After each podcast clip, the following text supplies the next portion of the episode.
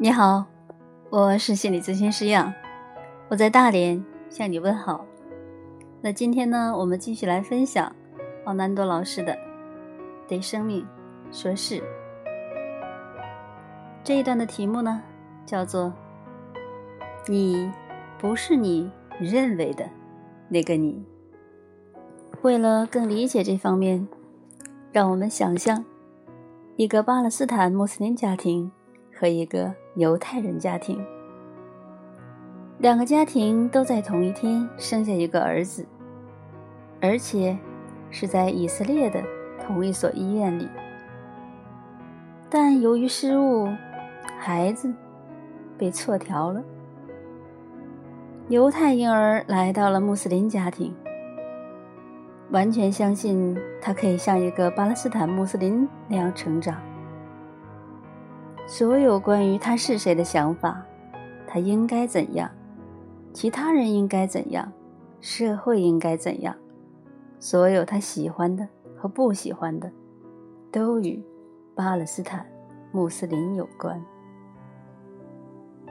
那是他的身份，至死不渝的相信的身份。但真相是，那并不是。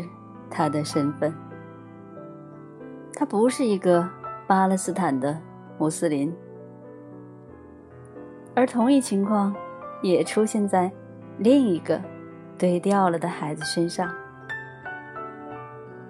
那个本来属于巴勒斯坦穆斯林家庭的孩子，长大了，也完全以为他是一个犹太人，他甚至确信巴勒斯坦。是他的敌人。通过这个虚构的例子，我们更容易理解这两个孩子的身份、他们的信念和观念，关于他们是谁，全部都是社会给予的，不是他们与生俱来的。同样的，对你来说。也是一样。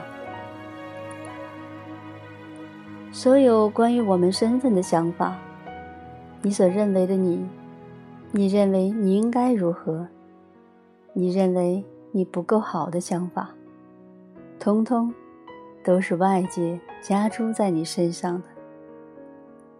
你并不是一出生便具有它们。这是个好消息，因为这意味着。你可以丢掉他们，正视这件事，质疑你的身份，拿出最大的勇气。你的身份是你的舒适地带，你很熟悉它，一直住在这里，